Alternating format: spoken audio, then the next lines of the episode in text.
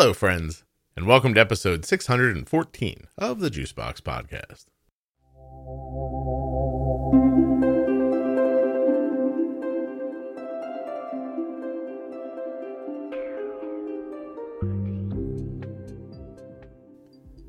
On this episode of the Juicebox Podcast, I'll be speaking with Megan, who is the mother and wife of a person with type 1 diabetes. Today on the program, she and I make the chit chat for your amusement and pleasure. Please remember while you're listening that nothing you hear on the Juicebox podcast should be considered advice, medical or otherwise. Always consult a physician before making any changes to your healthcare plan or becoming bold with insulin. US resident who has type 1 or is the caregiver of someone with type 1, please head over to t1dexchange.org forward slash juicebox. Join the registry, take a quick survey, help the podcast, help people living with type 1 diabetes. You can do it while you're on the toilet. Like, I mean, it's that easy. You could like, quite simply make a doo doo and help people with type 1 at the same time. Go test yourself, see if you're up to the challenge. Can you poo and take a survey? T1dexchange.org forward slash juicebox. Don't forget to turn on the fan.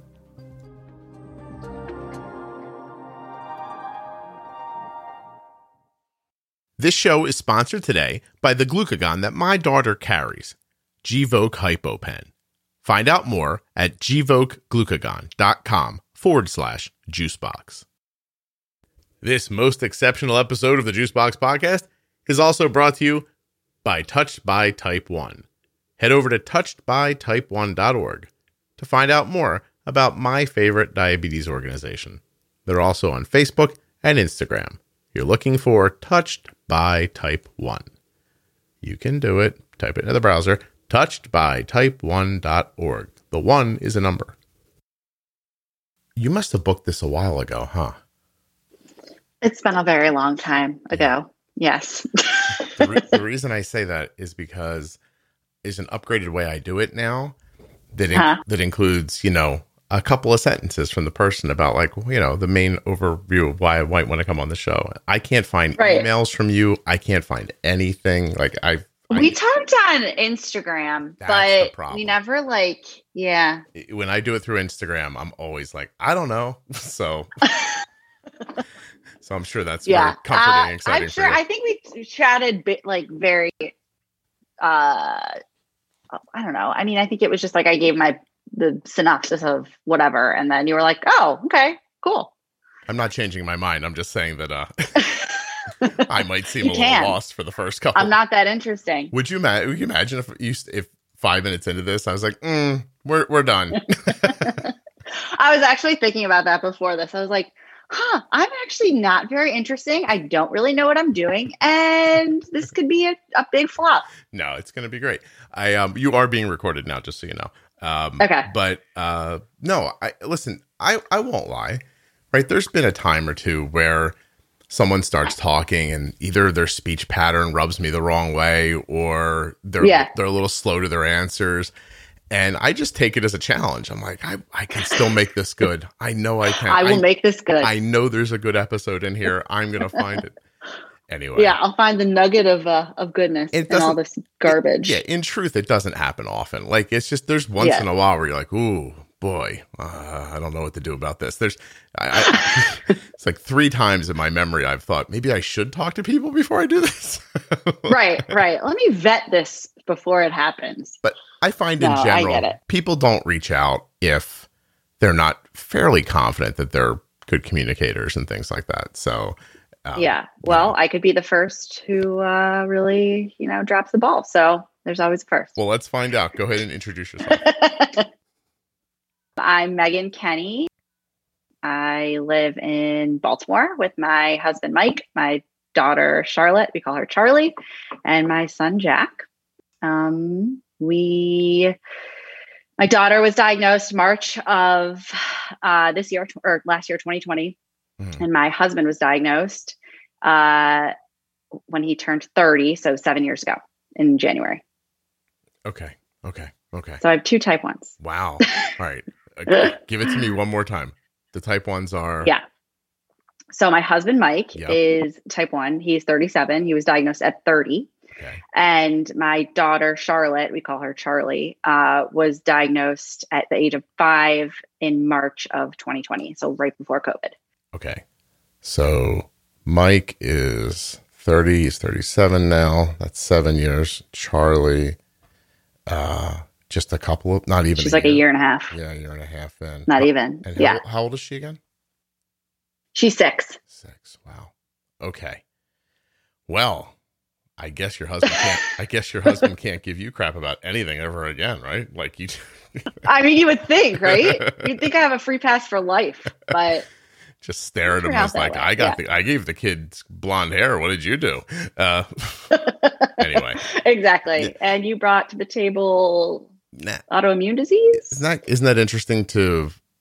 Yeah, it really is. It is a, a crazy thing. Like you can't blame anybody, right? Like, did he know that it was in his family line?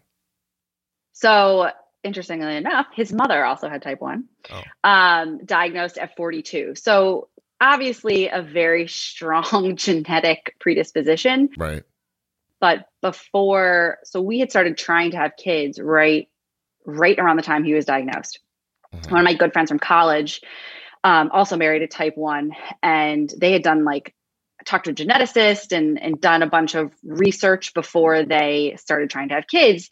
So I kind of like you know tailed off her information. We actually went to see um, a genetic t- counselor, I guess, uh, before just to sort of see what we were looking at. And basically, they were like, "We can't give you any quantifiable information that would say your chances are this much higher." Right. Which I now believe to be absolute garbage, but um, you know, that was what we were told. Not that that would have ever changed our decision to have kids, but I just kind of wanted to see what we were looking at. Um, because there's also autoimmune stuff in my family.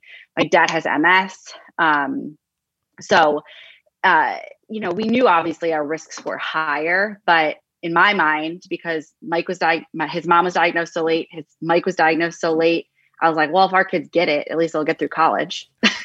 and uh, I might be dead by the time it happens and get me out of this. yeah, right. I was like, yeah, the odds are in my favor that you know at least we'll it won't be a little kid situation. But Wow. You so how long? Yeah, yeah. So his mom was in her early 40s. How old was he at that point? Do Yeah. you know? um, under ten. Math Okay. is not my strong suit. No, that's okay. But he was a child living at Uh, home yeah. at that point. Yeah.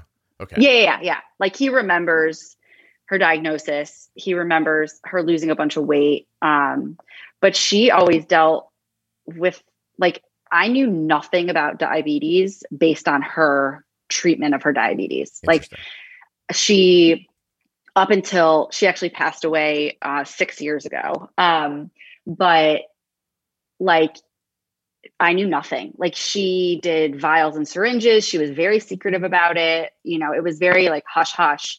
So i think mike knew that it was something that was manageable and that you could easily function and live with and you know have a normal life. But he didn't know the ins and outs because they kept it very quiet. Interesting. It's not Yeah. not uncommon yeah either. And I think it's generational. I Yeah. mean, they were definitely like older for their age group. They, you know, they seemed older, they acted older. So I just think that that was sort of the how they did things. So, you know, it was more of like a we'll deal with this, don't worry about it, you know, we got this. But um then, you know, Mike obviously had to deal with it on his own and it was a totally different a totally different story. Right. Isn't that interesting how so quickly through a couple of generations it shifted to where I mean, I turned 50 the other day and I'm not Happy like- birthday. Oh no, no. I wasn't fishing, but thank you very much. That's lovely. Just trying to give context for people who are listening, but uh, uh, I don't look 50. I don't Right. I don't look 30, but I don't look 50. And right. and I just, as I look back, I think my life is just easier than people's used to be. Like, you know what I mean? Like, yeah, totally. I yeah, mean, it's a totally different. I even think about my dad who is 71. And then I think about my grandparents when they were 71. And it's like not even in the same realm of, you know, No. it- it's it's just so different. yeah, no, Age is so different now. it- it's it's lovely, but um, that Yeah. that whole thing about like a lady hiding her medical stuff and and that kind of thing. I don't know if that's I don't know if that's gender. Probably not. Like I think a lot of people hide their diabetes stuff. But Yeah. I, I definitely I mean, even my husband, yeah, even my husband, who's, I mean, we're under 40, he's 37, we're 37. He is still kind of quiet about it. You know, he wears a Dexcom. He got when Charlie was diagnosed, but he does his, he's MDI, does injections in private. He, he's just not all about like, you know, Yeah. putting it out there. Like I always, whenever he starts, he started a new job a couple years ago, and I was like, can you just make sure that someone in your office knows that you're diabetic? Like, just someone. I, you know, you don't need to like wear a, you know, a, a pin on your shirt, but like, just you know, just in case, Make you know, whatever. better. But Yeah. um, make me feel better. And he's just very Quiet keeps to about it. himself about it, Yeah. which yeah, Megan, I have to figure out where there's But- a little noise coming through your phone before we keep going. Are you doing this through a computer or a cell phone? computer. Do you want me to switch? Can you move your phone away from the computer? Yes. Is that better? We'll find out when you start talking again. Okay. Uh, well, I listen. Things are way different now because I I've seen my daughter with her friends, and if one of them needs like a pad or something like that, they'll like walk through a restaurant and be like, "Hey, I need a pad," and like take Oh, yeah. it and walk back with it in their hand, like they're you know what I mean. Like, I I, I do think Right. that's a newer uh, a newer kind of freedom, which is lovely. Uh, but oh um, yeah. yeah but i feel i feel like your your husband's a good example like of the the being it's not secretive right it's just private is Yeah. that, is that the di- Yeah, and he doesn't- there.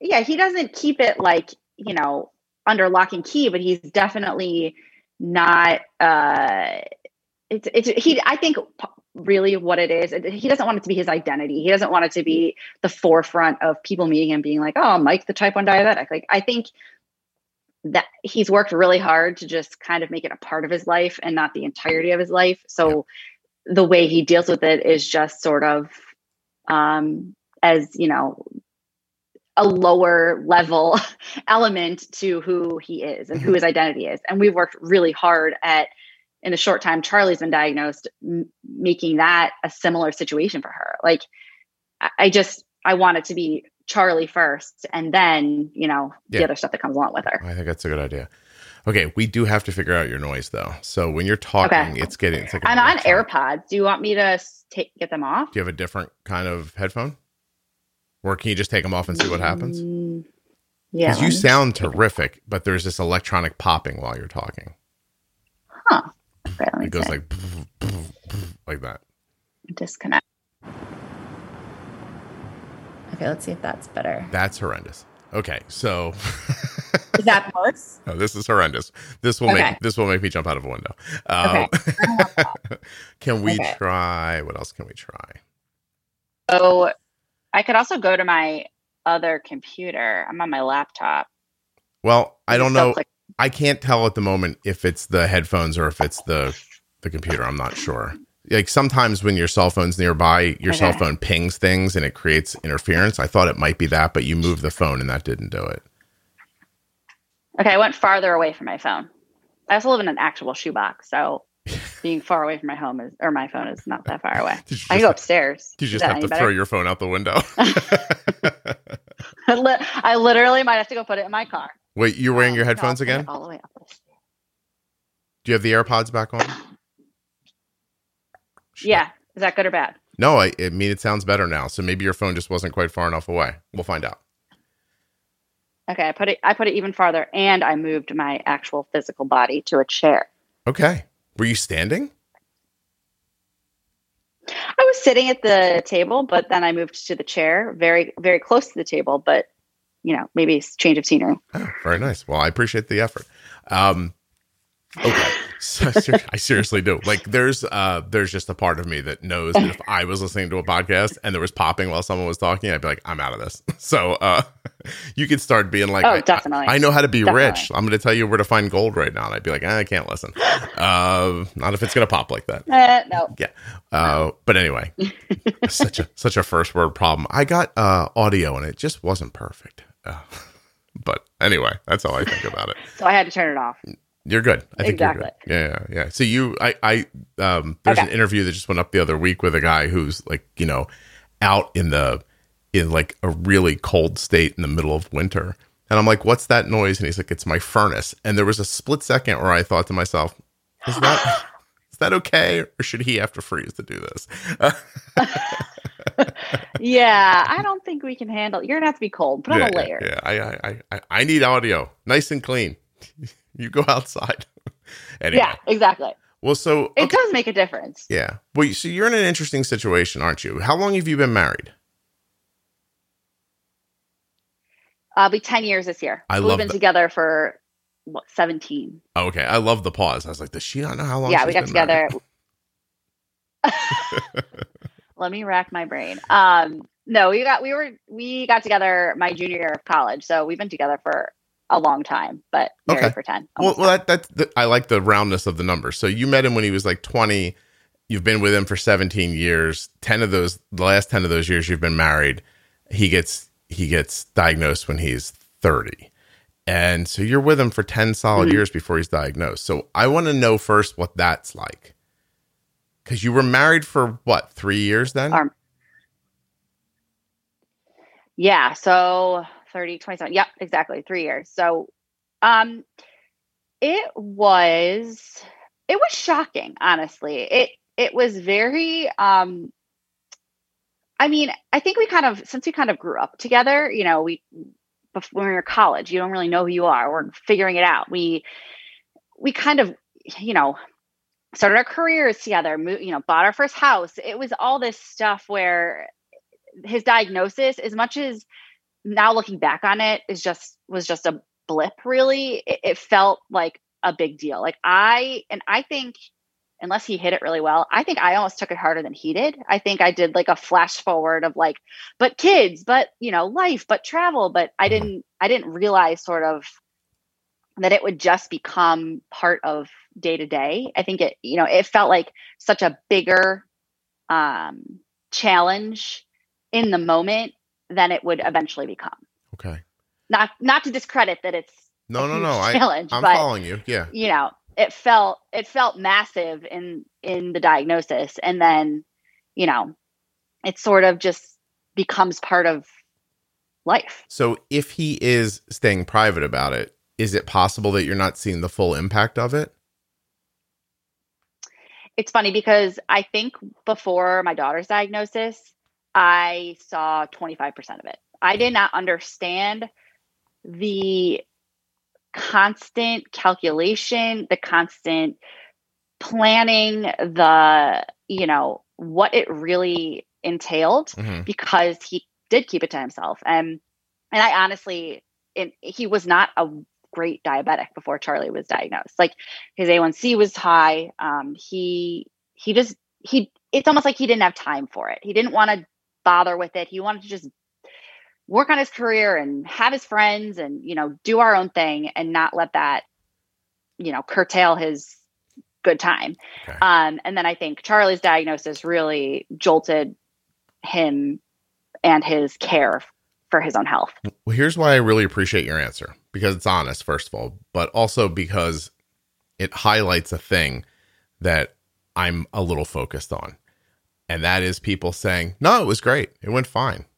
Or, yeah, everything's good. Uh, my- uh, how's your A1C? It's great. Did I just lose you? Me, no, I'm here. You're there, but I can't hear myself suddenly. Hold on a second. Oh, really? I'm freaking Okay. out. I'm having a stroke. this is it. This could be how it ends, people. Hold on a second. I told you this is going to be a real. It could just be this. Settings. No, that's right. Where did my headphones go? I'm still being rude. Oh, I know what happened. Don't you worry. Hold on one second. Everybody cut me a break here. All right. technical difficulty. I'm about to tell a story that's going to make you feel bad for me. So just chill out. All right. I used the wrong template for your episode Mm, and it had weird volumes. It had weird volume uh, adjustments set in it, but that freaked me out. I just disappeared in my ears. Like my my voice comes through my ears at just enough of a level that I'm subconsciously aware of it, but I can't. I- I wouldn't know that I'm hearing myself but the minute it goes away, Right. it feels like I'm in a vacuum talking and Right. my, my mouth is moving and nothing's coming out. so, hey, really sorry. What is happening? see if No, I can go fine. back to my thought, um, which is that I think that too often people say things are okay when they're not. Like they just do. Like I asked you, like, how was it, you know, with your husband being diagnosed, married for three years, been together with him probably for a decade. And you're like, oh, it wasn't bad. Then we talk for three seconds. You're like, I probably only knew about 25% of the impact. And if I'm being fair, it's possible he's hiding some of it. So you Right. don't you don't know, but it is your default to answer it's going good. And it I think what that means is it's going good. No one's dead. The house isn't on fire. Like, like Right. and we we have to all stop measuring our health by the fact that we're not dead right now. Like that's such an uh, do you know what I mean? Like, well, it, it's Yeah. it's a weird way to think about things. You know, if I if I told you there was an army coming from 4 miles away and their goal was to decimate your town and you couldn't see them and I said, "How are things right now?" You'd be like, "Oh, they're fine." Instead of saying, "Oh no, we got to bug out of here. Like there's problems." You, you know, it Right. so it's a very common answer that people give, which is why you have to really interview them because you have to get to like how's your A1C? It's good. Then you talk for a little longer and it's like 7.9 or 8.5 and it's like what do you mean it's Right. good? Well, it's better than it used to be. Mm, Okay. Right. It's better than it used to be. It's not good. You- you- like that's the um that's the context I like to have these conversations in. So just to go to your husband for a second and I obviously don't know him. I'm not speaking to him. But I can tell you that somebody close to me has been having a problem for a couple of weeks, and I am as close to devastated by it as you can imagine. And I Mhm. don't think anyone around me knows that.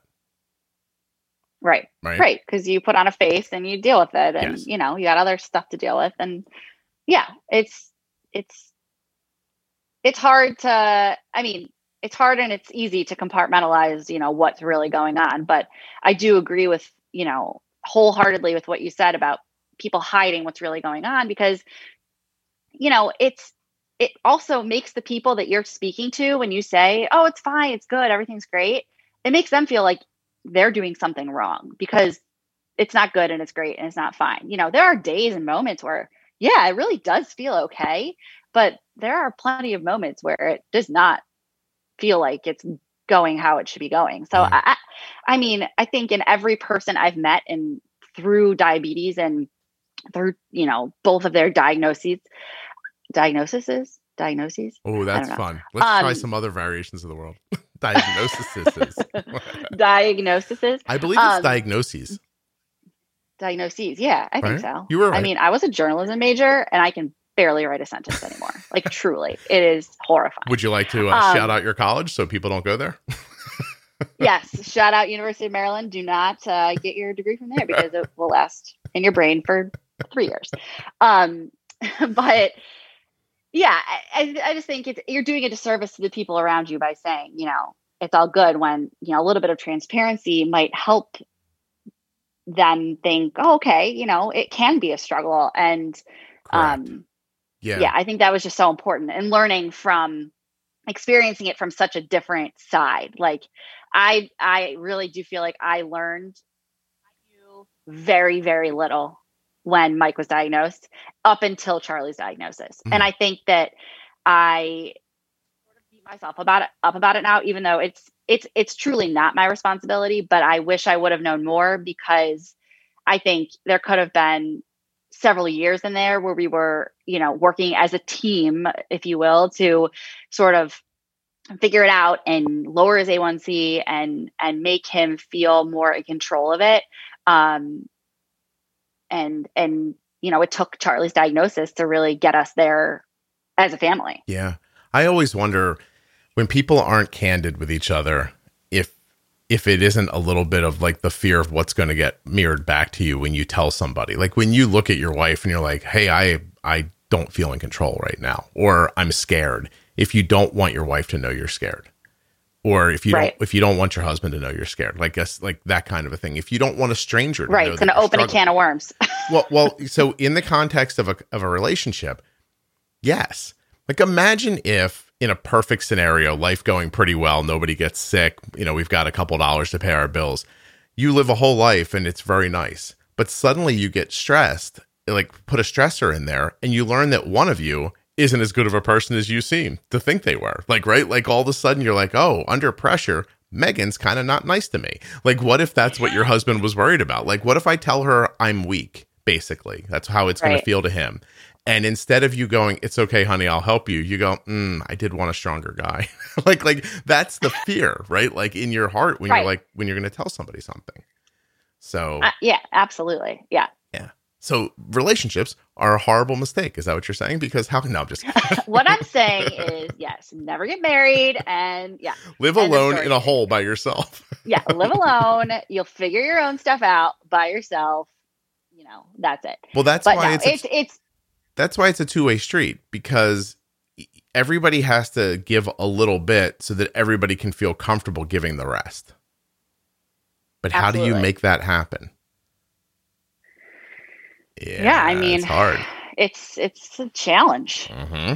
Definitely difficult. It is a challenge. Difficult. Yes. so you live through this whole bit with your husband. At Mhm. this point now, you I mean, you seem like a bright lady. His mom's got it. He's got it. You're like, Deceiving, oh, Scott. No, is, Yeah. am I doing a good job of I got you there. Um, no, but yes, I in my head I knew because of clearly there was a you know line of type one diabetics. I was not blind to the fact that it was a possibility, but I think I was totally in denial okay. that it was that it was a possibility. this is going to be okay. Whistle a happy tune, keep going, that sort of Right. thing. Yeah. Right. And I was like, you know what? I did all the right things. I had a healthy pregnancy. I nursed my kid for a long time. All the things that they said to do to, you know, lower your risk of, you know, diabetes or autoimmune or whatever it is, I Mhm. was like, I'm doing the thing. So like we're gonna be good. And um Everything Kathie Lee and I Hoda think- told you. I, I mean, if no one else, Kathie Lee and Hoda. But yeah, I just thought that it was going to be good. And little did I know. Um. No, but it, it was definitely, it surprised me, but it didn't shock me. Right. Well, this is where Yeah. you have to start wrapping your head around more existential ideas, which is if you really stop and think about all of the families that you know, just break it down into the families that you know. Pick the one out where everything's perfect for everybody. I I don't know one. Right. I'm assuming, There's none. Yeah, Yeah, I'm assuming zero. you don't either. and there are some people where you're like, oh, they have, you know, medical issues or they have financial issues or hey, that kid seems to set houses on fire or you know, like like whatever, like you know, you know, you know, everyone's got like Just a a, little bit of arson. yeah, where you're like that kid, deal. that kid is definitely going to start killing birds soon. Like you have that feeling when you're looking Right. at them, right? So, uh, but everyone's got something. The real tragedy is when they get all of them. When a financially disenfranchised person is also being abused by a spouse and gets type 1 diabetes and then thyroid disease and celiac and like that's that those are the people who who I think we need to have the most compassion for. And I think that Absolutely. it's it's valuable to remember that no one's getting out of this alive and very few people get through it unscathed. But totally and that's honestly that's one of the first things i thought about when when charlie was diagnosed i was like we have the financial means to get the technology we need. We have great health insurance. We will be okay. And my head immediately went to what about all of these other people who face this same disease without the benefit of you know uh the things you need. uh the things you need. Yeah. yeah, it's it that that really like crushed me a little bit. It's hard to res, um, resolve inside of you when when you have insurance and you know about people who don't, or when you know ex, you know on and on those things. Um, Yeah, I mean, I had a conversation with another type one mom who had recently been diagnosed, and and she said um, something like, I, she must have said it on a forum or something that, um, well, why don't you just get a CGM? You know, if you're having all this trouble, just you know, just get a CGM. And the you know the person was like, well, we don't have insurance, our insurance doesn't cover it or whatever. And it's like putting that in perspective of how easy in you know quotation marks our life is in com- comparison to all these other people who have the same stuff we deal with but don't have all the added you know benefits of all the things we have to make our lives easier Yeah. No, it's um it's incredibly difficult to have perspective when you don't have perspective. You know, Right. I- you know, Yeah. I, there are plenty of other. I, I, it's a silly thing. It's not silly. It's it's trite because your mom said it to you when you were little. You're like, feed that. There are poor people somewhere that are starving. You know, just eat, fi- Mhm. finish your food. It, it's hard to recognize that.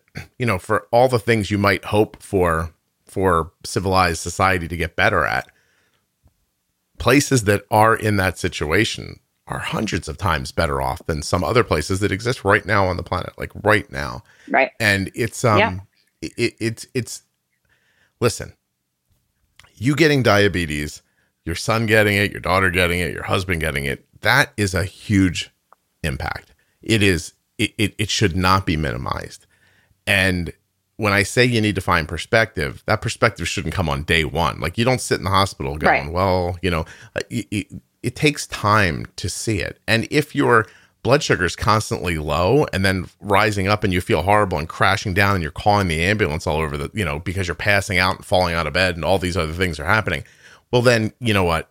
You probably don't have a lot of time to search for perspective.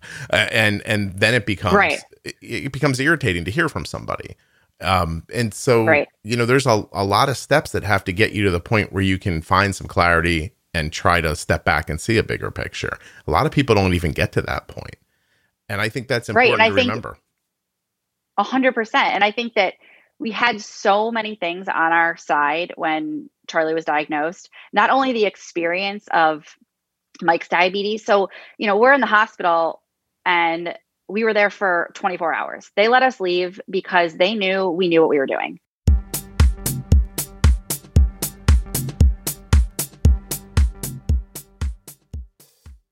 Gvoke HypoPen has no visible needle and is the first pre-mixed auto-injector of glucagon for very low blood sugar in adults and kids with diabetes, ages 2 and above. Not only is Gvoke HypoPen simple to administer, but it's simple to learn more about. All you have to do is go to gvokeglucagon.com forward slash juicebox. Gvoke shouldn't be used in patients with insulinoma or pheochromocytoma. Visit gvokeglucagon.com slash risk.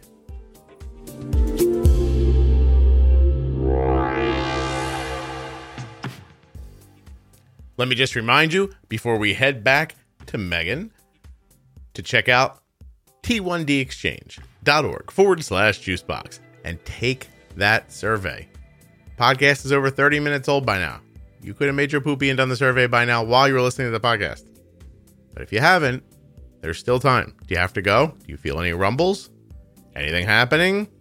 Hmm? Are you regular? You go every day, don't you? If you don't go every day, you might want to look into that. That's the side of what I'm talking about, though. T1dexchange.org forward slash juicebox. I also want to remind you to head over to Touched by Type 1. It's a great organization doing wonderful things for people with type 1 diabetes, and you should know more about them. And you can at touchedbytype1.org.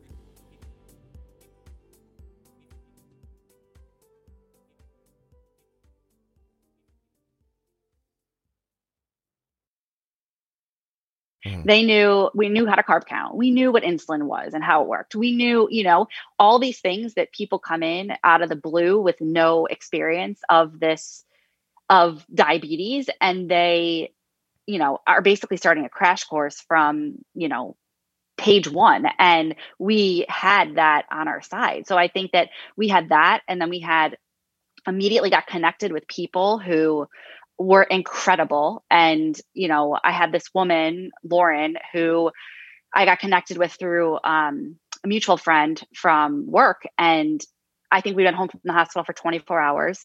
She called me, she checked in on me every day. She let me cry to her. She let me ask her every single question. She texted me. Like she was like truly my guardian angel in all of this and was like there to support me and just help me figure it out. Um, she gave us your podcast immediately. I started listening. I mean, we weren't even a week diagnosed. I I truly credit the fact that we're a year and a half in and I have her A1C at a 6.2 and I sort of feel like some days I know what I'm doing because we had this kickstart. And I think that like that's one thing that I just feel so strongly about pushing forward is like having that community of people around you and reaching out to the newly diagnosed family and putting yourself out there to really be that support person if you have the capacity to to just even share those little bits of information like i mean i think three families since charlie's been diagnosed i've i've started you know speaking to the moms and helping them just with little things like that you don't necessarily need a 15 carb correction you know for for that low that you know you're freaking out that why are they spiking after you know a low correction because the hospital tells you it needs to be 15 carbs like little things that you would eventually figure out of course yep. but to have that information up front is just it, it just saved me so much angst right and i'm assuming it showed you a world where you thought, oh, maybe my husband needs help too. Yeah, and I think I think that came on his own. Like okay. that realization came on his own, and I think it almost scared him straight. Like, well, first of all, he got a little competitive. He was like, Charlie can't have a better A1C than me. Like this is, you know, this this, this isn't fair. I'm years but, into um, this. yeah, I should I should know what I'm doing. But I think he also wanted to be a positive role model. He wanted to, you know, they wear their Dexcoms and they have the matching pump heels. And it's like it it made this like scary, weird thing for a five year old to have so much less scary and weird because she had a family member in her own house who was going through the same stuff. Like when she started to figure out her low symptoms, and Mike was like, Oh, does your belly feel really empty, like really hollow, like you're really sweaty? He's like, Oh, yeah, I have that too. Like they had that connection and they were already super tight, but it just like super glued them together, which has been the bright light in this absolute, you know, garbage storm. Can I ask you a question that it's possible you won't want to answer? Um, yeah. Was he a good dad before diabetes? Oh, amazing. Yeah. And this just yes, upped his game? Yes. I mean, I think it also just put so much perspective in it. Like, I think, I don't want to put words in his mouth, but I think he partially felt responsible. I mean, I, I, uh, you know, I, I, wish I understand and I would feel the same way. And, you know, I, I, I don't discredit that feeling, but I think that he just, he felt like he owed it to her to make it normal, you yeah. know, make it feel like just, you know, we're, we're we figure it out. Like, you know, we're just not going to make it the end all and be all of our lives. And I think that the way that he came at diabetes is a little more, I don't want to say lax because that's not the right word, but just not as it doesn't overwhelm his life in in a positive way. I think he's tried really hard to kind of show Charlie that like you can do everything you want to do. You can be totally normal. You can act however you know you can do the sports you can what literally whatever you want to do eh, it can still happen so i think that that perspective played a huge role in in just like how we sort of settled into it the most interesting aspect of that to me is that is that without this without charlie right without her diagnosis your husband i would assume likely goes on the path he was on until something else either knocks him off of it or forever. And I'm I'm it, en- I'm end- it's I'm a sorry. scary thought. Yeah, Megan, I'm about that. I'm endlessly interested by the idea that people have a hard time doing a thing that obviously he could do for himself, but a very easy time doing it for someone else. Absolutely. I'm never going to yeah. not be fascinated by that. It is amazing because he i mean i think any parent could say that about anything like you know i, I just i think that he made it a bigger he, he put in perspective that if he, he doesn't take care of himself and if he doesn't model positive diabetes behavior he's he's doing a disservice to his daughter and to his his entire family. Which- so I think that it, it scared him straight a little bit. Yeah, which oddly means that he didn't see what he was doing as okay for his daughter. It was okay for him, but not okay for her. Right. And exactly. I- I think to take that a step farther for people who are listening who are adults who have type 1 and don't have so- haven't bumped into the thing yet that shocked them or scared them straight how you put it like whatever you don't really need that that's a false Right. thing you don't really need a thing to shock you into you could just quite literally just decide to do it and Mhm. and do it i mean that's that did your husband use the podcast at all or how did that go No, I don't think my husband has ever listened to an episode ever. Eh, so He is so disconnected from the diabetes community intentionally, I think. Mhm. Um, whereas I've taken the total opposite, you know, direction. I immediately jumped in and made connections and started listening and, you know, all of that. Um, he's just done his own thing. i'm so and interested in that I, yeah, Yeah. I, I, I, there's part of me that believes that sometimes people are, want to think like, listen, I have diabetes. I'm going to keep it quiet. I'm not going to make a big deal out of it. It ain't going to get me the way it gets. Those other people are sick. Mhm. I'm Mike. You know what I mean? Like putting it on him for a second, like, or it, not taking it away from him. Just, anyone. I'm, I'm yeah. different than the rest of you. And if I don't go find the similarities between us, I can continue to pretend that I'm different. Like that's the psychological thing I feel like I see sometimes. Um, I could be Yeah. completely wrong. Of course, again, No, I- I'm a guy sitting here that doesn't have diabetes pontificating about what people with diabetes think. It's I, it's just from my perspective from talking to so many people. Exactly. Yeah. And I do the same thing. And this is why I get unfollowed on Dexcom Share by my husband because I don't shut my mouth. And I give little, like, you know, what if we raised your Tresiba, you know, a unit or two? And he's like, all right, unfollowed. Like, I just, That's No, interesting I though. you Why, why would he? Why would he? I mean, listen. Are you managing your daughter? 98%. Sorry, you Yeah. you you disappeared for a second. You said ninety eight percent. Oh, sorry. 98%. Okay, yes. so and and she's doing well. Does she have more stability than he does? I I would say yes. She her num her her numbers are typically lower, but she's more up and down than he is. Mhm. I he- think that has to maybe do with her age and her activity level and you know, I'm still trying to figure out like how aggressive I can be because sometimes I overdo it. Um and we're definitely still, I mean, we're only a year and a half in. So I'm I, I'm really still trying to find that sweet spot where you know like she still rises at night like she still has those things where like i think sometimes because of our experience in our family with having you know an adult with diabetes and then people expect me to know what i'm doing a lot of the time or people like people that i've met have come to me asking for oh what would you do in this how would you bolus for this or da da da i'm like truly have no idea because i'm still trying to figure it out myself Yeah. Um, my thought kind of danced away from me a little bit there, but I mean, he has a oh desk. sorry he has, about no, no, he- control he has a desk job, right? Yeah. He works in an office, so he could probably handle a little Yeah. more basal because he's not that active during the day. Exactly Yeah. Yeah.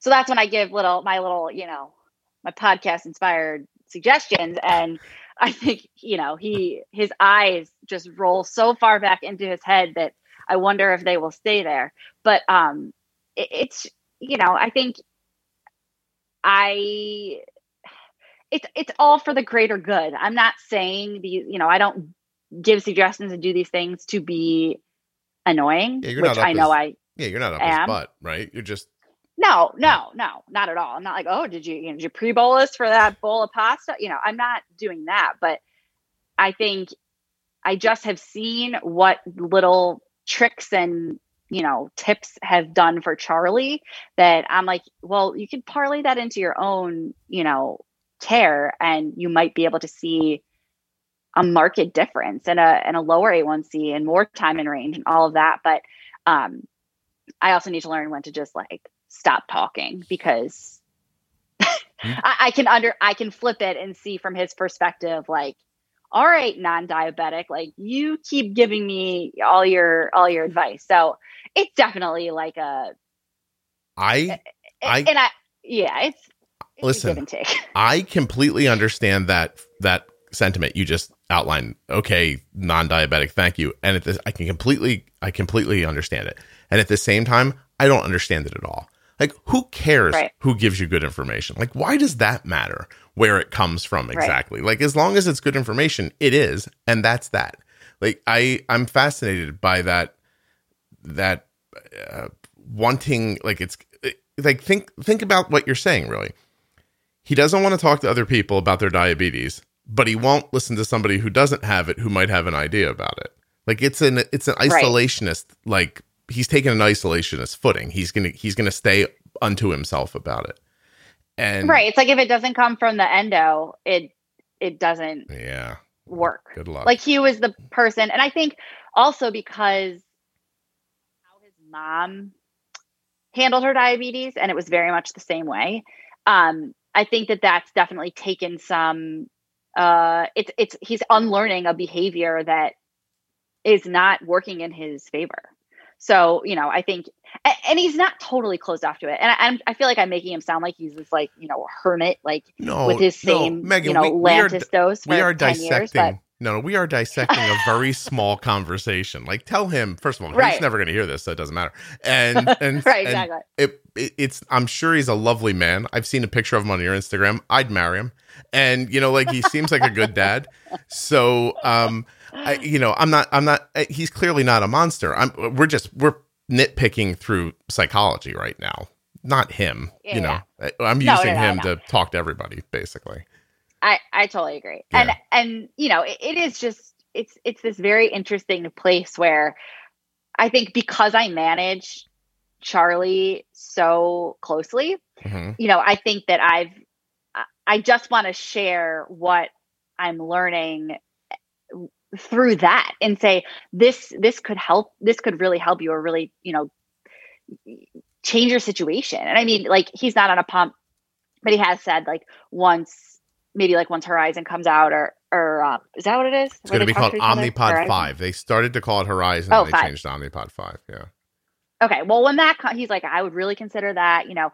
So he's not closed off to um to furthering his, you No. know, management and his and his knowledge. I think it, it, uh, circles back truly to the fact that he wants to be healthy and he wants to be in control and he wants to be in good shape, but he also doesn't want it to take over his life, which I, I can understand, Mhm. like in a weird way. No, I do too. I, I, I, I completely understand. And I'm having these conversations so that we can find the balance for people listening.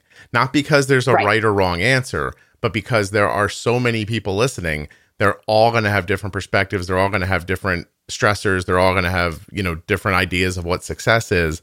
And through these conversations, I just want them to find the path to the best thing that's for them. Like I, I do Yeah. wonder sometimes, Megan, if people listening understand that I'm not an absolutist at all. Like I'm not saying anything's the right thing to do. I'm saying here are Right. all of your options. Here are things to consider that you may not have considered about how your brain works, your psychology, the interplay you're having with other people. And and hopefully those conversations bring something out of someone. Like I'm not silly. I don't think I can just say something and it's going to happen. Because if I did, Right. if I thought that, Megan, a couple of minutes ago when you alluded to not pre bolusing for pasta, I would have gone on a seven minute rant about that. I mean, that was just an example, and he does now pre-bolus for pasta. I will say that he's he's gotten truly since Charlie's diagnosis, gotten, I mean, exponentially better. But uh, like his mom never pre-bolused for anything ever. Like she, I remember vividly going out to a restaurant with her, and she would eat her meal, and then she would go to the bathroom, and she would bolus. And I was like, thinking back on it now, I'm like that is insanity insanity. Like i just can't i can't imagine. But I, you know i think it's just i've taken such a different approach and i i feel like there's so much more information out there that people without the help of an endocrinologist can or with obviously uh, working also with the endo but you know outside of that you can you can learn so much and it's just amazing how different things maybe could have been for her care hmm than they are for my daughter. Yeah. No, I understand. I listen. I, I I appreciate the conversation. I appreciate him. I mean, letting you talk about it. Although I don't know if he's letting you talk about it, but one day he'll listen. I, you should not tell him. Yeah, I'll just make the title be something where he won't. Although I really want to call it Charlie bit something. I'm like dying for you to say that Charlie is bit something in the next 20 minutes or so. She bit all of our fingers. No. Yeah. Um yeah. But she Well, yeah, yeah. Charlie's I- pancreas I bit the dust. that. That oh, that's a winner. I think I have it. All right. It, I just don't need. I don't want it to be too convoluted. All right. So tell me. So tell me a little bit about like. Let's go back. You know, you you get done. Your friend Lauren, you said right. Um, Yes. Thank you, Lauren. By Shout the way. to Lauren. Yeah, of course. I didn't know we were going to start doing personal shout outs during the podcast, but whatever. Well, she deserves it. Yeah, no, I appreciate it. Um, she gives you this stuff. You kind of get fast forwarded a little bit. Um, how does Charlie manage? Because your husband's MDI with Dexcom. Mhm. So how Yeah. is how is Charlie doing it? So she's on Omnipod. Um, from the hospital, I started not really like a week after. I immediately I got you know the what is it the trial Omnipod. I was already talking to insurance about Dexcom. The endocrinologist was pretty open to to pumping early because I think again the fact that we kind of had an idea of what we were doing um, helped. But I think within six weeks she was on Dexcom and Omnipod. Oh wow. Okay. And those were some terrible six weeks. I'm not going to lie. She hated injections. It was some meltdowns. Like, I have a very even keeled, like, go with the flow kid for the most part. And I mean, behavior came out of her that I had never seen before. And Yeah. I, I don't, I, I fully understand why her world was absolutely rocked. But it was as a parent, I mean, I'm sure every parent who has gone through holding, you know, holding down a kid for an injection or, you know, it, it's, it is heartbreaking. yeah, I did not enjoy that. Um No. and uh And you had a two year old. yeah, I used to sometimes I'd have to run after. Like I'd have the needle in my hand. Like, you know, I just had a, I just had a needle. So the, it's a needle in my hand. It's got insulin. She'd see it. She'd look at me. She'd it's usually a big smile, but she just you'd see her feet. Her feet would plant, and then she'd take off. and I'd be like, Just go. oh my Just god. go. Yeah. So- get out. So I'm, Yeah. I'm like, Arden, it's not going to be that bad. It'll be over in a second. Blah blah blah. Come over here, sit down for a second, and then she'd sit down. And you know, the only thing I can uh, relate it to is I've recently seen a couple of um, videos on YouTube where this guy's giving these deep tissue massages, and the people he's doing it to are like squirming off the table to get away from it. He's reaching out and grabbing their limbs and bringing them back, and and uh, Oh that's. I used to I used to have to like in the very beginning until she got accustomed to it, and she never loved it, but until she got accustomed to it, like you'd have to kind of lay over her, and you Yeah. know while you're doing it, this is not a good idea. Like long term Right. psychologically, Yeah. this is not a good idea. And You're going to be scarred from this. to this day, Arden hates getting an injection. Like Yeah. if it has to happen, mean, she's like, wait, wait, wait, It's wait, wait, It's not fun. Yeah. And I remember, uh, like, speaking of, you know, when you said uh, it's not that bad, it'll be over soon, which is exactly the mindset you have to take in order to not cry. have a mental breakdown Yeah. every time you give a kid. Yeah. Yeah. But in the hospital, I remember um, she was she was so upset to get her finger pricked, and I mean, I was like, how bad can it be? I was like, all right, mommy will do it first. You know, I prick my finger. That thing was like like a bayonet. Like Wasn't as much was, fun as you were hoping.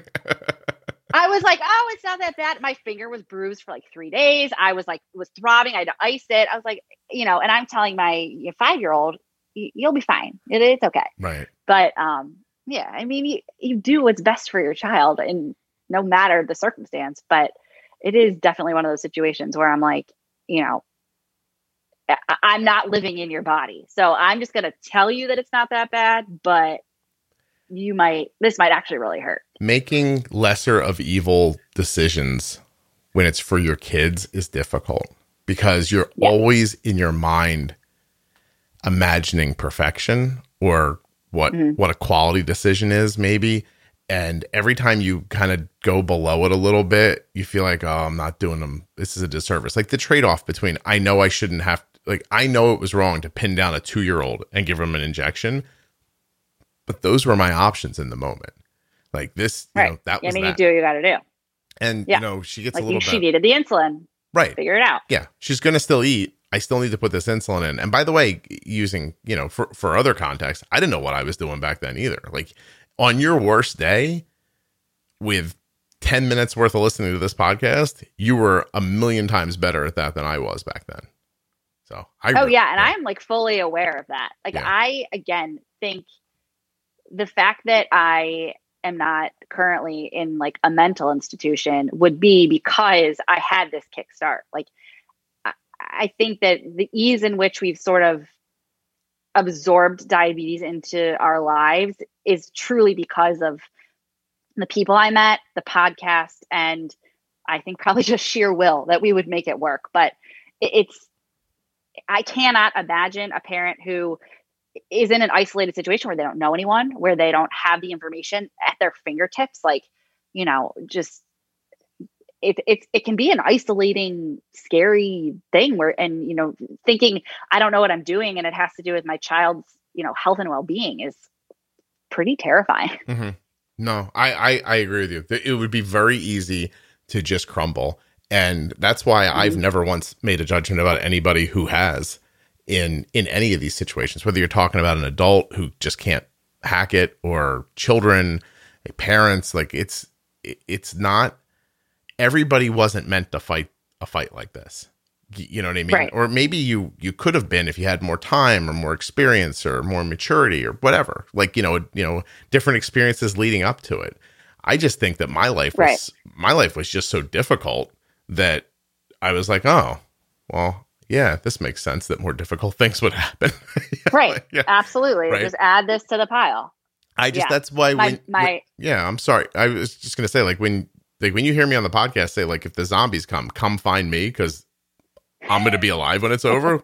I just mean like, yeah, you can take it. yeah, zombies are not the hardest, like the worst thing I've thought of. Like it just, I've seen No. some, I've seen some stuff, you know.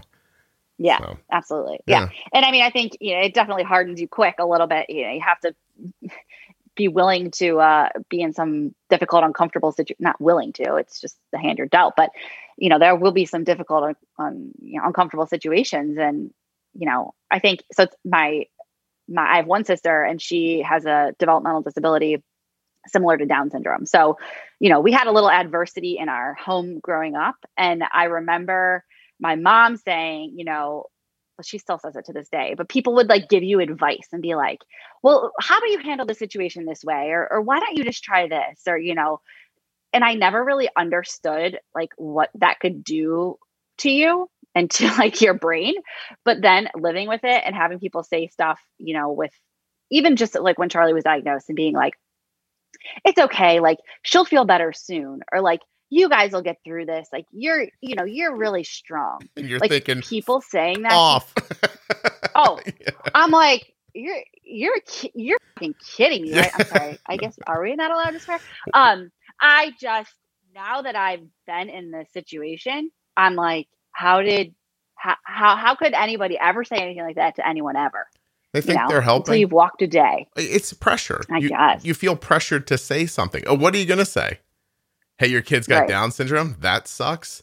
Like, do you know what I mean? Like, Right. although I do think yeah. to be perfectly honest, I think that would be better, right? Like, wow, that sucks. I just think that, um, Right. Yeah. a little bit of honesty and truth instead of like you know oh my favorite is when people say like um oh like we're not religious people so i don't know if whatever but people like god only gives you what you can handle that kind of thing Yeah, and like to say that to someone who is dealing with a situation and not even diabetes necessarily because you know but any any life altering situation where you're struggling and you're figuring it out like I, I just don't don't tell me that Well, it, it- I, it I is love really the, hard I, I love the opposite side. People never flip around what they say, so they can really feel the the the intent of it. But so what you're telling me is is that if I was a big dummy, my kid wouldn't get diabetes. Like that can't Right. be true, can it? And exactly and if i it- mean if it can, are you trying to make me feel bad for the way my brain works. Like I don't understand. Like I get the con- like you can step back from it and see the idea. The idea is this: you can handle this. That's Right. the idea. When it comes from a religious bend, it's don't worry, God wouldn't give this to you if you couldn't handle it. Like I I understand I, I understand it, but in the moment, in the moment you're saying it, you've just told a mother whose child's been diagnosed with an incurable disease, "Hey, you got this because you were the right one for the job." It's like, are you out of your mind? I don't want the job. me? I didn't want the job. Yeah. And Yeah. yeah, because the context of the rest of it is like this isn't going to go away, you know. Like the the pathway that I imagined that the possibilities that were held for my children feel at this moment gone. Now you'll learn Right. later with diabetes that that's not true, but you don't know that in the moment. You think it's over. You Oh think the life you expected is on fire and you're watching it burn. And that was the in the hospital. We're sitting at Hopkins. You know, we have wonderful nurse and everybody's so great and whatever. And Charlie goes to bed and I laid in her bed with her and wept the whole night, like inconsolable, just weeping, crying. And the nurse kept coming in and checking on me. Like she was like, Charlie's fine. You know, like she kept coming. All I could think, I was like Googling, like, when's the cure? Like, what's happening? You know, I mean, this just pity party that I was, I was a mess. Mhm. And, you know, I, I, I didn't know, I, I was thinking so far ahead that it was so not helpful in the situation I was, you know, I, I, what I, what I would have said to my former self was, let's just get through tomorrow. Let's just get through the next meal. Let's Right. just get, you know, but I'm like, she'll never have a sleepover. How will she, you know, will she be able to, will you see her CGM in her wedding dress? Like truly insane mind talk Mhm. that I wish now in retrospect, like I could have had talked myself down from Yeah. because it got me nowhere except for just like a rash on my face from crying. But I I think that that is exactly what you just said. Like you know, it you think in the moment that life is over, that life is just there is what will you do next, and you know, two weeks out, three weeks out, a month out, you know, six months out, you realize like it'll be okay. She'll have a sleepover. Maybe it'll be at our house, but you know, she'll do all the things like she went back to playing sports pretty much immediately. It wasn't, but in that moment, it is, it is gut wrenching. Well, we walked out of a a carb counting class at the hospital, and my wife, who's not an overtly emotional person outwardly, uh, looks at me. She's broken up inside, and she goes, "Is Arden going to be able to have kids?" And I'm like, "My daughter's Right. two. I wasn't ready to think about whether my daughter was going to have kids or not. She's two, and I'm like, I, and then you're in that moment, like, I don't know. What am I going to say? Do I say Right. something comforting, or do I say something honest? And so I just went for comforting. I was like, yeah, of course. But I was like, uh, I don't know. Like, I have no idea about any of this. Um, But it's crazy how your mind goes there so quickly. Oh, know? yeah. And It's like this opposite defense mechanism where, you know, you're instead of taking one step in front of the other, your brain is just like down this path of future situations that yeah, you've got you her know, with and- and I- retinopathy, retinopathy already. Exactly. yeah, in your mind. Listen, I had someone tell Yeah. me, I think, again, something they thought was going to be comforting. They said, long term complications from diabetes don't come for like at least 30 years. Well, first of all, that's not true. Right, right. And but but still, here's why it wasn't comforting. Because my kid was two. And right. 30 So you're by plus the time she's 32. yeah, 30 plus 2 is 32. So what? Like don't say anything. Like I again, I get the con- I get the idea. I know what they were going for. They picked a number that seemed like it was so far in the future. And if you told me that when I was 50, I don't think that's good either because what I might think is, "Oh, I won't really live to see bad complications, so I don't have to take care of this." Like, you know, like Right, there's a right. there's a lot of import about how you speak to people. And Right. and, and I don't And think a lot of people think about it. No, absolutely not. But I was on the Facebook group, um, I don't know, maybe yesterday, and which is, by the way, the only reason I will go on Facebook. Otherwise, it is a cesspool. But um, I was on the Facebook group, and somebody had said something about uh, what do you sort of look forward to? What do you what do you think about or research about to sort of look forward to for the future of diabetes? And like sometimes I'll let myself go there and be, you know, sort of uh, swept away by oh, maybe by the time Charlie's in college, you know, she'll be on an artificial pancreas, or it'll be something where like she, you know, doesn't have the carb count, and it's it's more of a a, a rote, you know, underlying care procedure, and th- those kind of things, I'll let myself go to sometimes, but other than that, it's just it can just send you down a bad bad hole. Yeah. No, no, it's it's not a good idea. Thinking about the future, yeah, thinking Yeah. about the future in that way, it's like uh, it's not it's not worth the time or Well, the best negative energy do, that i could create. yeah, because you could spend you could be spending that time on learning real actionable ideas that would help you never reach that future.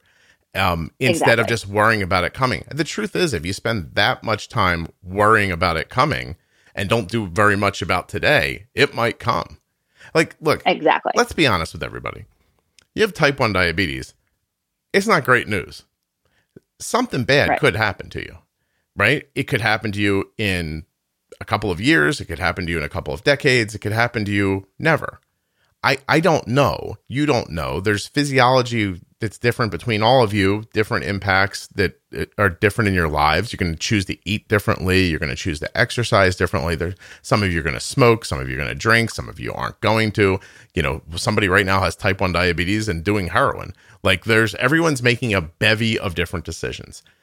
But the, Right. but the best you can do is lower your time in range, increase your variability, get your A1C as low as you safely can, pre bolus your meals, stay on top of fluctuations, change your basal when it needs to be changed. Do those few little things and then go live your life. And some of you are going to make it to 120, and some of you are going to make it to 100, and some of you are going to make it to 80, and somebody's going to make it to 60. And there are people listening to this episode right now who I personally know are listening who are in their 50s and wondering how much longer they have because they were diagnosed 30 and 40 years ago before anybody paid attention to any of this stuff. So Mhm. you can worry all you want, but if I was you, I'd I'd do something and and give yourself the best shot that you have. That's all I'm doing for my daughter. You know, I could jump on this podcast one day and tell you something terrible's happened to Arden. But all I would have as solace is that we did the right things. We did them as soon as we could figure them out. And and this is this is it. Is you know, life rolled dice and this is how they come up. Maybe she makes it, I don't know, forever. And it- I don't know. You you're not going to get a guarantee if that's what you're looking for. So, Exactly. you know, it's just what it And I think that that's the biggest takeaway from, you know, back to the podcast is being have getting those tools as quickly as possible to lower your chances of to to lower your chances of bad things happening in the mean in, in- you know sort of in the interim is massively important just to to jump right in. And i i understand there's a you know a, a period that you're gonna grieve and you're gonna be upset and you know have a time where you're figuring it out. But to be able to sort of take the information that is there and just do do something about it. Just take little steps make little changes and you know do the best you can do every day it's Mhm. just it's i think that's been like the truly the coolest part about this is there are obviously a lot of things that I don't have control of that we don't have control of with Charlie's health, with Mike's health, with ev- everything really. But the fact that we're, we've been gifted these tools to help make it a little bit better every day is gives me a sense of peace. Good. That's excellent. That's really all Yeah. you can do. You can't control Yep. the world. You can't control disease. You can't control your body. You can do the best things that you can do. You listen, if you've got Yep. the money, maybe you'll do some blood tests one day and think about it more deeply. Learn that your vitamin D is a little off, that your iron's a little off, that your B12 could be here, and make these little adjustments for yourself. There are ways to help yourself, but they're not magical. You're not going to take mm. B12 and live to 300. You, you know, like it's it's you can do small things, and you know you can get a little bit of exercise. That's a big deal. When Arden is Right. exercising, she uses significantly less insulin. Mm-hmm. It's just that that that's a big deal. Uh, It it all Yeah. it'll all add up if you're lucky, and most of you Exactly. will end up being lucky. Like we people who are diagnosed right now, you know, who have access to this technology, you got a really great shot. You know, I mean, a really, really solid, honest shot at living a healthy life. And to be perfectly honest, some of the healthiest people I know have type 1 diabetes because they're so freaking focused on themselves that they're like aware of something the second it goes wrong. Where other people, you know, get a pain and three years later, they're like, I should probably do something about this. So, yeah, listen, Yeah, it is. It it's being diagnosed in this in today's age with the technology and the you know at our fingertips is unbelievable. Like you know, I even this more last night we had a sensor failure and we had to. So she Charlie slept all night without a Dexcom on, Mhm. and I kept waking up and panicking a little bit and being like, "It's okay, you know, it'll be okay." But the fact that we have the amount of information and sort of sense of um of comfort knowing you know i'm watching her she's at camp right now Mhm. and i'm watching her blood sugar all day and it's just exa- we're giving she has a better shot at good health exactly what you just said Yeah. it's just it that is very comforting Yeah. Why? I mean, listen, if you think you can control the universe, good luck. Uh, but I'd let it go if I was you. You, you know, anybody who's who, who's out there like, oh, I wanted it to be perfect. It's not perfect, so we give up or we throw it away. Like that's that's Right. just ridiculous. Like, listen, I understand. I was a young person at one point too. I was making plans to have a family. I never once, while I was making those plans, thought, "Oh, I'll also have to consider what happens when this happens, or this bad thing happens, or, or, or a lady rear ends me one day, or I get up and my back really hurts, or I get plantar fasciitis in my 40s and have a hard time moving Mm, around." that hurts though Yeah. plantar fasciitis is hard It's terrible, right? Like, Yeah. and when it happened, yeah very painful I didn't know what to do. You know what? And you go to a doctor, and the doctors are, let's just say, less than helpful. So it, I, I I got rid of my plantar fasciitis with YouTube and a twenty dollar insole on Amazon. Like like it's not. oh yeah Yeah, but I had been going to doctors for a while, and I was like, and I had resolved myself at one point. I thought, well, I guess I'm a person who doesn't get to move quickly anymore or stand on their feet for very long. Like, and then th- when you when that comes to you, if you're really thinking, the next thing I thought was, I guess I'm going to die sooner because I can't exercise as much. You know, like I guess I'm gonna, I guess I'm not going to have the life I thought because my feet. And then I was like, this is ridiculous. I was like, I got to be able to get rid of this somehow.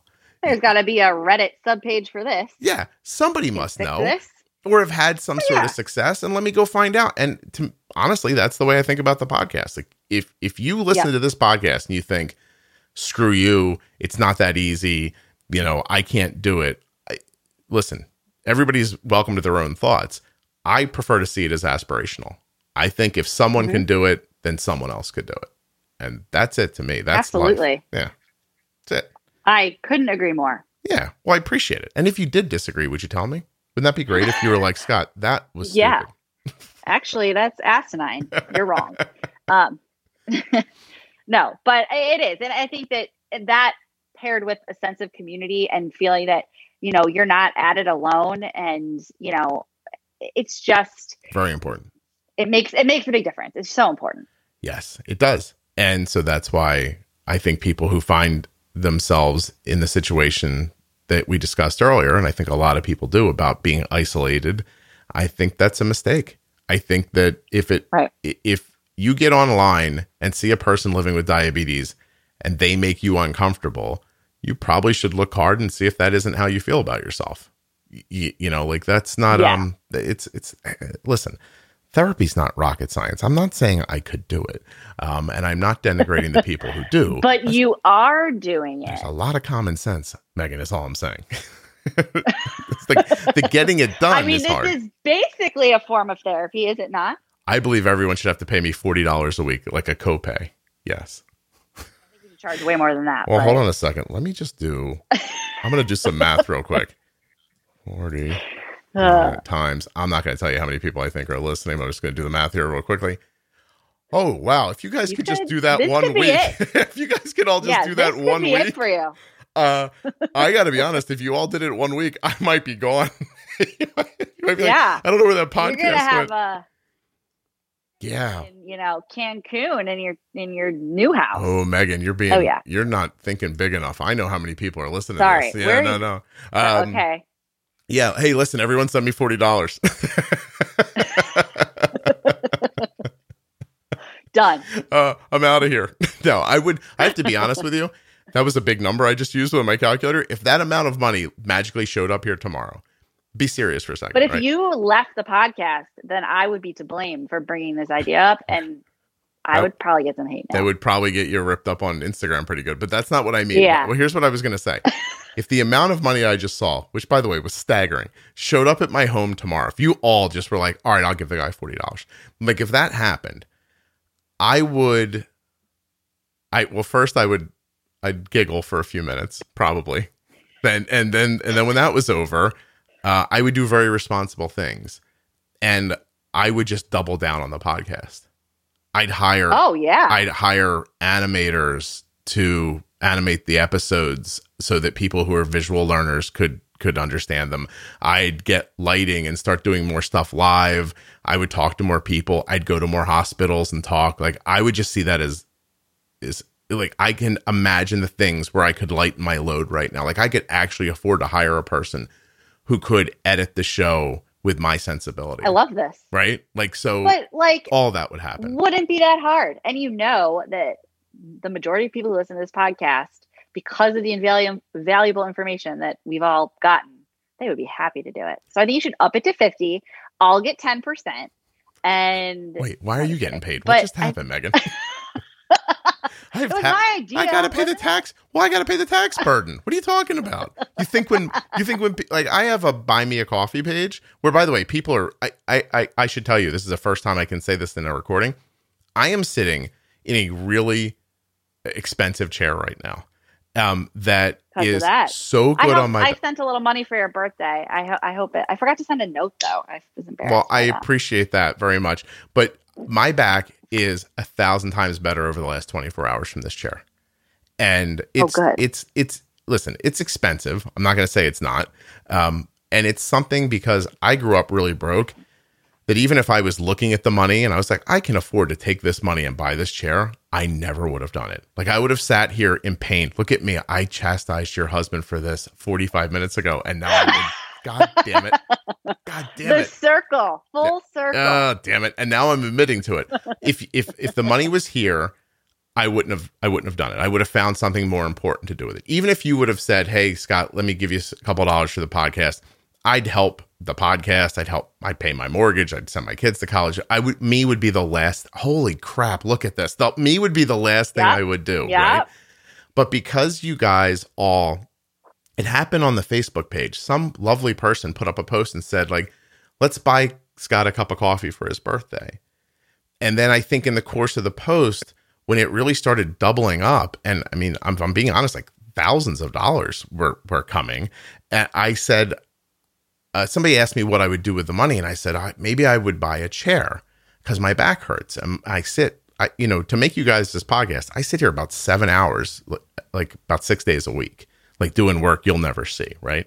And once I said it out loud, and once the people who were putting the money in were like, yes, get yourself a chair, that would make me happy. That easily allowed me to buy the chair. And I'm a person who, if I buy anything, it takes me two weeks to get to do it. Like I'll think I do need oh this. yeah, my then I husband's the same way. research it. Then I feel bad about it for a while. Then there's a little Yep. self flagellation. Then I re research it. Right. I'm horrible. Like I shop in a horrible way. I got this money, and I, I know as crazy as it sounds, it felt to me like this is what people wanted, and it was okay then.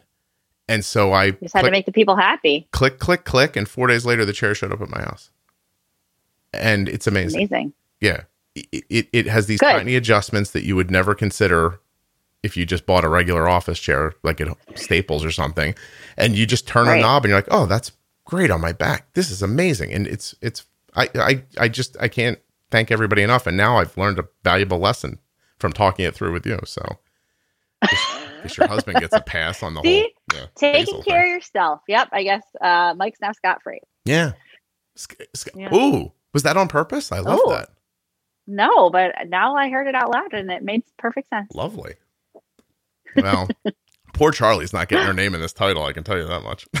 I clearly Unless- she's like she's like low man on the totem pole here. Does she love tuna? Because if she did, I would totally call it Charlie Tuna. No, No, she doesn't. But she is an excellent eater. Does not eat tuna though. Charlie doesn't eat tuna. It's not exactly a No, podcast. no, it doesn't have that ring. No, that ring to it. All right. Damn it. Yeah, Well, but We- her pancreas did bite the dust, and that was very uh, witty. yeah, all right. Well, listen. When I get back to editing this in a couple of months, that's what sticks out to me. I'll be like, done. Is there anything we didn't talk I about that you were it. hoping to talk about? Um, I don't so. Cool. Um, yeah, I think that was pretty much everything. We did it. This is lovely. Thank you Yeah. very much. Sorry if it was like diverted. I, I think I, you know, Oh, Mike Megan. Mike brought up a lot of Megan, you are- know, are you a type A, Megan? stuff. Just a little. Yeah. Do you feel like there were rules and we didn't follow them? Is that making you upset? No, I'm not upset. I, you know, I'm just going with the flow. Thanks to my forty dollar therapy session. Yeah. Uh, this. The, listen. Um, here's a here's a here's a free um a, a, a free piece of advice for all of you trying to rip off my podcast out there. I see you. So anyway, uh, you're doing it wrong and you're doing it poorly because you're adhering to this like stringent idea of what you think the episodes are supposed to be. And I'm guessing uh, when you try to divert, you just don't have the personality to hold it up. So, oh well for you. But yay for Well, me. there you go. Megan, that part probably gets cut out, Megan. I don't know. Maybe not. I'm so there bad. kind of a lot of like biters right now I say stuff. happening. You see a lot of what? Excuse me. People like biting off your podcast. They're trying, but they can't not- do it. They're not good. I know. That's what makes it. Yeah. That's why I'm comfortable here. I'm not comfortable. I'm. Yep. By the way, if you knew me uh, personally, I'm incredibly, incredibly, incredibly competitive. so, um, Well, there you go. yeah with myself mostly uh and the podcast being serious the podcast means a lot to me because of what it means to people and i have i've mentioned this before but in the past i've seen Uh, i was going to say johnny come latelys but that made me sound like i was a thousand years old so i stopped That myself that aged head. you a bit. What? so I, okay. I believe the truth of what's happening is twofold. I have ads, and people think, "Ooh, I can make money on this. I'll try it." How hard could it be to make a podcast? Well, jokes on you is really hard. And the second thing is, there are so many people trying to make money coaching people, and they're tr- and then they they put it up on Instagram or online. They're like, "I'm a coach." Usually, it's people who have type one diabetes and great abs. they're like, Yeah. I have great yes. abs and I have diabetes. Wouldn't you like to be me? Uh, you know, and for Yeah. six hundred dollars, I'll talk to you for the next three months or whatever it is they do to people, right? To tell them about pre-bolusing, you know, or like just I don't know. To me, it feels weird taking money from people like that. the guy who earlier said, "If you Right. just send me forty dollars, I could live." But you know, Anyway. different different situation. I I do see it differently. like I, um, I can go down that rabbit hole with you if you want to, but but I so what they do is they start these businesses, which I'm making air quotes with, and then those businesses don't do anything because I don't know if you're understanding this or not, but Instagram's not a business. So you you know if you have a thousand Right. followers, you're going to be lucky to find ten people. So while they do get people to coach and they're probably making a I'd say a significant amount of money off of it. It's not what they expect it to be. They want it to be more. And a lot of them try to start a podcast. So they want to give you a tiny bit of information in the podcast, then drive you back to the coaching business. right. Get you to sign up for the next thing. It is a very common practice nowadays. And so Yep. I'm fundamentally against that idea for me, not for them. People could do whatever they want. I don't think it works. I don't think it's um I don't like taking money from patients for information. Like um patients or listeners in this situation. Like I'm very comfortable with advertisers paying so you can hear the show. Like I'm I'm, Right. I'm, But it's also incredibly expensive. Like the little I've seen of of coaching and all of that, I mean, pretty uh, unattainable for most people. Yeah, they want a lot of money. And in the end, yeah. in the end, they're going to stretch out telling you this. Get your basal right, pre-bolus your meals, understand right. the difference of different foods, stay flexible, you know, stop your blood sugars from going, blah, blah, blah. If you're using a Dexcom, set your high alarms a little lower. All the stuff I'm happy to tell you for free here. And right. I will tell you that sometimes I watch, there's this one person I have in mind. My episodes come out and seven to 10 days later, their content mimics what my episode was previously. And huh. i I always laugh. I, I and uh, sometimes people send me notes and they're like, this person speaking, it appears to be Jenny's voice in a different voice. And i'm like oh they they uh, using a lot of words jenny used did they? So uh oh my god but, but it's just what it is. It's fine. Like i i mean i think that's honestly it's it's not nice but I mean, it's well, it's flattering in that people want to mimic what you're doing and what you've done and what you've been successful with and the community you've you know developed. But at the same time, it's like if you have no original content, you're basically just selling like your pretty Instagram page. Like what? What's the point? Well, the point is they're probably making probably making a few thousand to tens of thousands of dollars a year doing it. So if you live in the right, right. part of the country, I mean, listen, how much did you see that some of that going for the coaching? Oh, like I forgot. I mean, maybe like twelve to fifteen hundred dollars kind right. of thing. Okay. Maybe more. Maybe twenty five. So, so we'll say fifteen hundred for fun, and put that on you getting fifty people a year to do it. That's seventy five thousand dollars. Yeah. Right. That's a living. That is a, a yeah good living, and so you know, I don't think you should have to pay fifteen hundred dollars to find out how insulin works, and um, I'm happy to take money from companies so that I can spend all this time putting this content together. I also think, in fairness, this podcast is a repository at this point. It's not just a couple of ideas, like you know what I mean. Like there's a lot of information in here, and it mostly comes from people's yeah. um, experiences, which I don't pay for, and I'm grateful for. You know, like you're, I'm not paying you to be on the podcast, and um, I will make money on this episode, but it it's right. going to allow me to buy computers and it's in the end it's my time that allows the most because I'm a person and I have a family and bills and if I am I can't spend all day making you a podcast if it doesn't make money because I have a family and I have bills. So I would have to go get a different. Exactly. That's all. It's pretty common sensey, I think. Yeah, I yeah. think that's yeah, common sense. But all that will be moot when everyone listening sends me forty dollars tomorrow. and I'm a millionaire. uh, then you're gonna have 75 chairs and oh, a beach house. Chairs. I'm gonna pay people to stand behind me and hold me up.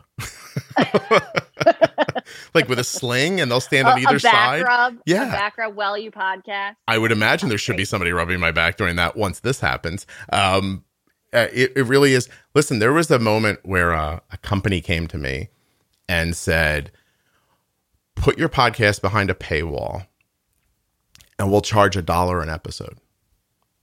That's very reasonable, they said. People can afford that, they said. If everybody, you know, it would cost somebody $500 to listen to all the episodes. That's very reasonable.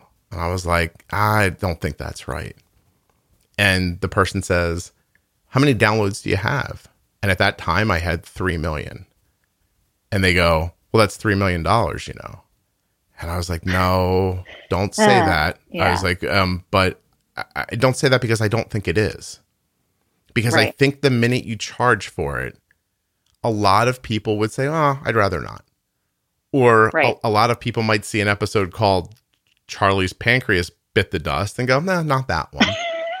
but but then think of all the stuff they'd have lost in here. Like, I mean, not this last 20 minutes where you and I are basically just having a conversation on the phone together, but like, you know, like the, um, the, the beginning part about the psycholo- psychological stuff and the interpersonal stuff, like right. that's important. And if I call an episode the psychological import of type 1 diabetes in family, blah, blah, blah, ain't nobody gonna listen to that either. So right. there's a way to get people to listen. And I think that any amount of money is a barrier. Would I like to have $4 million? I would. but that's not how this works. Right. In my mind. And yeah. So, and I mean, not that, not obviously you have to make a living and, you know, eh, I understand monetizing it to some capacity, but you also are like doing a service to this community that I mean is invaluable. You're like it's like for the greater good of Yeah. you know type 1 and for people who are struggling and you know again not to not to say you shouldn't make a living doing it because it's it's incredibly you know time consuming and uh it's a full-time job i'm sure It but is 100%. it's I, it's an incredible service to all of us I was as well. happy. Thank you. I thank you very much. I was happy to tell um, an advertiser the other day while we were, we were talking about 2022 already, and um, and I said, listen, I feel really fortunate. I have uh, a job that I really like. That um, I think it makes my life better. It helps people, and I make a living from it. I said, that's, I mean, if you could have found me when I was 18 and told me one day you'll do something you enjoy that helps people, I would be like, wow, that seems impossible, really. sign me up Yeah, yeah I'll do that. Right. So, Yeah. um, it, I think the, it, the numbers get weird. Like, is there a number in your head where you'd be uncomfortable if I made that much money doing this? no No. So you you find the podcast valuable enough that if if for some reason I I for some reason everybody gave me forty dollars tomorrow, you'd be like, good, good for him. absolutely because you had the wherewithal to, to start it you it's just it takes a certain you know personality and certain uh go-getterness to even put it together and make it make it make sense and then make it accessible to all these people in the way that it's formatted. It's just it's not it's just done in a way that's so accessible. And why would i say because you're having conversations with people who aren't getting paid who are you know sharing their experiences with type 1 diabetes that you shouldn't make you know an excessive amount of money because you had the idea and you created this uh, wonderful platform. Thank like you. Go ahead Well, I appreciate that. like, That is- i'd be thrilled I, I I'm I'm pretty sure I'm never going to make a, that much money off of it, but I I, do I do want to be able to pay my bills, and I'd like to drive the car I want to drive and stuff like that. Like, that's not crazy, there's right? nothing wrong with Yeah, yeah. that I will. Yeah. I'll tell you this. You you made a point a minute ago that's so spot on, and people who don't have a podcast or aren't trying to build something would not know. But in the last twenty minutes, I don't know what made me do it. I reset my, um, I reset the downloads in front of me. They're on another screen, and so I saw the number. And we spoke for about twenty minutes, and I reset them again. And in that 20 minutes, more people have downloaded the podcast than downloaded it the first month it was out. that's amazing No, but but of course it is. That's not why I'm saying it. why I'm saying it is, Megan, hold on.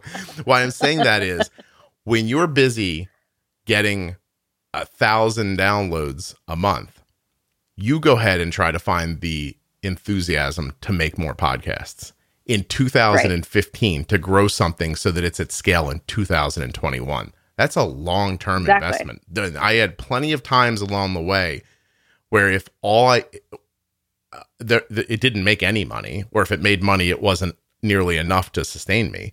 And so there were plenty of times along the way where if I didn't care about how much the podcast appeared to be helping people, I would have abandoned it if it was just about money. right Right. It's just become, I mean, it's been popular for probably, I call, I, I think it's been popular forever as in context of what else was available, but it is overtly popular now based on what else is available right now.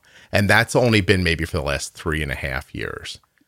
But Oh yeah, I mean, of all the newly diagnosed people that I've spoken to in the last even say six months, before I even say and make sure you're listening to Juicebox podcast, you're like, oh yeah, our our endo told us in the hospital, or you know, blah blah blah. It's like it's it's becoming yeah, common, like commonplace with a diagnosis, which I think. I- mean, I would think you would be incredibly proud of because it's oh, I am. it's really yeah it's it's Yeah. really amazing and just the amount of content and information for people is it's overwhelming in Right. a positive way one of the one of the advertisers that I I mean it's the summer now in 2021 and I'm already having conversations about like 2022 um Mhm. because the advertisers are excited to come back and uh one of them said the other day how did they put it um that even though the show is seven years old, it, it really is in kind of its infancy still, and it's just starting to kind of blossom like right now. Like it's really like it, uh, it's doubling over itself. Like it's just it's just jumping and jumping and jumping, and Yeah. so um, because it's easy for me to think, oh, seven years, how long could I possibly like keep this alive? Not how long would I want to do it? I'd want to do it forever, but how long could I keep it alive? Used to be a big concern of mine. Like, Right. you know what I mean? Like trying to anyone who's well, never tried it, to grow a business. that now. Right. yeah. N- now it's about how, content. How long are you going to be interested in it? yeah. How long are you going to want to continue this, you know, work? And maybe once you can bring on, you know, somebody to edit it or whatever, maybe it, you know, makes it the it, it, it elongates the longevity of it. But Yeah. yeah, I mean, I'm a small business owner, and my business, I mean, very different. I'm a graphic designer, but it's just growing a business, no matter what it is, is incredibly hard work and nonstop. You're never not thinking about it. It's it's all on you. I mean, Yeah. it's 100. You are the only person to look at when you fail. Like it's it's a lot of pressure, especially when you know you're looking to make money from it. Yeah. And it never leaps. yeah. Like like it, it growth is so steady. It's frustrating. Like you just like I've Yeah. had this thought before. Like I just want to wake up one day, one day and go, why do I have so many more downloads today than I ever have before? Like I've ne- I have constant growth, which is great. But like it's never just made a big leap. And I mean, Right. I, don't get me wrong. Month over month, I've seen leaps of sometimes 20,000, 25,000, which trust me is a lot. But still, like, I'd still rather have 5,000 more this month than I had last month, 5,000 next month versus like that kind of thing. I'd like to see the steadiness of growth is important, but it's hard to be excited by it sometimes because you're Right. putting so Yeah. much effort into it, you know? Yeah. Well, let's turn into a completely Yeah. different podcast about small business owners. It's weird to about think. the longevity of podcast. Well, you're and if you're a small business owner, what did you say you're making? Well, I am a graphic designer, but I mostly do like custom wedding invitations. So Oh. it's like a very niche uh in the wedding industry is, you know, an absolute just hard place to be. Mhm. Um so and it's and I've had the business since 2011 and I've grown it very slowly, but you know, I've made a name for myself and whatever, but it's like and the burnout is real. Like you work so hard all the time and you know, for sometimes it feels like for peanuts and it's like, what's the point? You know, it, there come the days where it's like, what's the point? And I'm sure when you're seeing those small growth months that it's in the beginning when you were like, is this sustainable? But yeah. Oh, I'm sure know, there's you times you with sit, it you sit down and you're like, oh, good, I'm going to make another wedding invitation. I used to love it. I Yay! used to love this. Yeah, no. And then there's oh, good. I, I find that taking breaks for too long is bad because if I like one Yeah. time I, I got myself way ahead and I was like, I'm gonna give myself a week off. And so I didn't record for a week and I didn't edit for a week. And then I got back and I sat down and I was like, okay, like how do Right. I like so I just now I've learned if I take a break when I come back from a A break, couple days. it should go into an interview because I love talking to people. It should not go into editing because if it goes into editing, I sit here No. like, oh dear God, you know. So Why did I do this to myself? Yeah. yeah. yeah. I mean, I do. I feel like once you've like seen, you know, the light where you're like, oh man, I don't have to like hustle so hard every day. I mean, then you go right back into it and it's it can be jarring. But Right. um okay. yeah, Yeah, I agree. totally agree. Megan, Yeah. you were terrific. I really appreciate you doing this, and I, I, Oh, thanks, Scott. I got Thank some you so therapy at the end, too. That was nice. Having me. I got to go back. I really appreciate it. no, no, it's my pleasure. I have to go back and take out the place where you said "f*** and I said it, and then um, I know. Or I'll but you forget. said first. I did. I said first. So then I was like, oh, we can say because I had to actively clean up my language to for the for the families and uh, That's the, my my uh my language is not good. Like the other day, my son is four, four, yeah, four, and he, my husband got a new car, and he kind of like he was in the back with us, and he kind of like gunned it, you know, like Mhm. seeing how fast you know the acceleration was, and Jack, my four year old in the back seat, just looks at Mike and goes, "What the fuck, Dad?" like perfectly like on this like it was so perfect that we looked at each other we're like we can't we can't even be mad because it was so well used but and I Yeah, imagine I you're modeling it pretty well around the house too. Modeling it. Yes, Yeah. I'm just the, See? the model of behavior and language. well, I uh, Again, my journalism degree coming back in. Yeah. No, I um I definitely uh listen. There's part of me that wants to curse on the podcast. And it's funny, I wouldn't do it that much. It would just happen like naturally if it was gonna happen. But then I you know real- you'd get comments. well, it would just it would it would eliminate some people from being able to listen. So I don't want to do that. Right. You know, No, I totally agree. maybe in the last year of the show, like at the very last year when I'm like, this is it, this is the last year. I'm taking the safe. Just let it go. Yeah, I'm just gonna I'll, I'll put an explicit tag on it and we'll just talk about diabetes with a lot of bad words. Uh, anyway. All right. I love it. That thank you so good. much. Would you hold on one second? Thank you, me? Scott. Thank you. Yeah.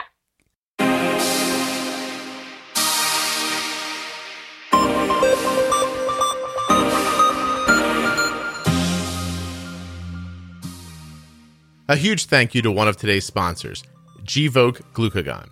Find out more about Gvoke HypoPen at gvokeglucagon.com forward slash juicebox. You spell that G V O K E G L U C A G O N dot com forward slash juicebox. Thanks also to Touched by Type 1 for being a longtime sponsor of the Juicebox podcast. By now, you better have gone to the bathroom. And if not, I want you in there right now. Do you need fiber?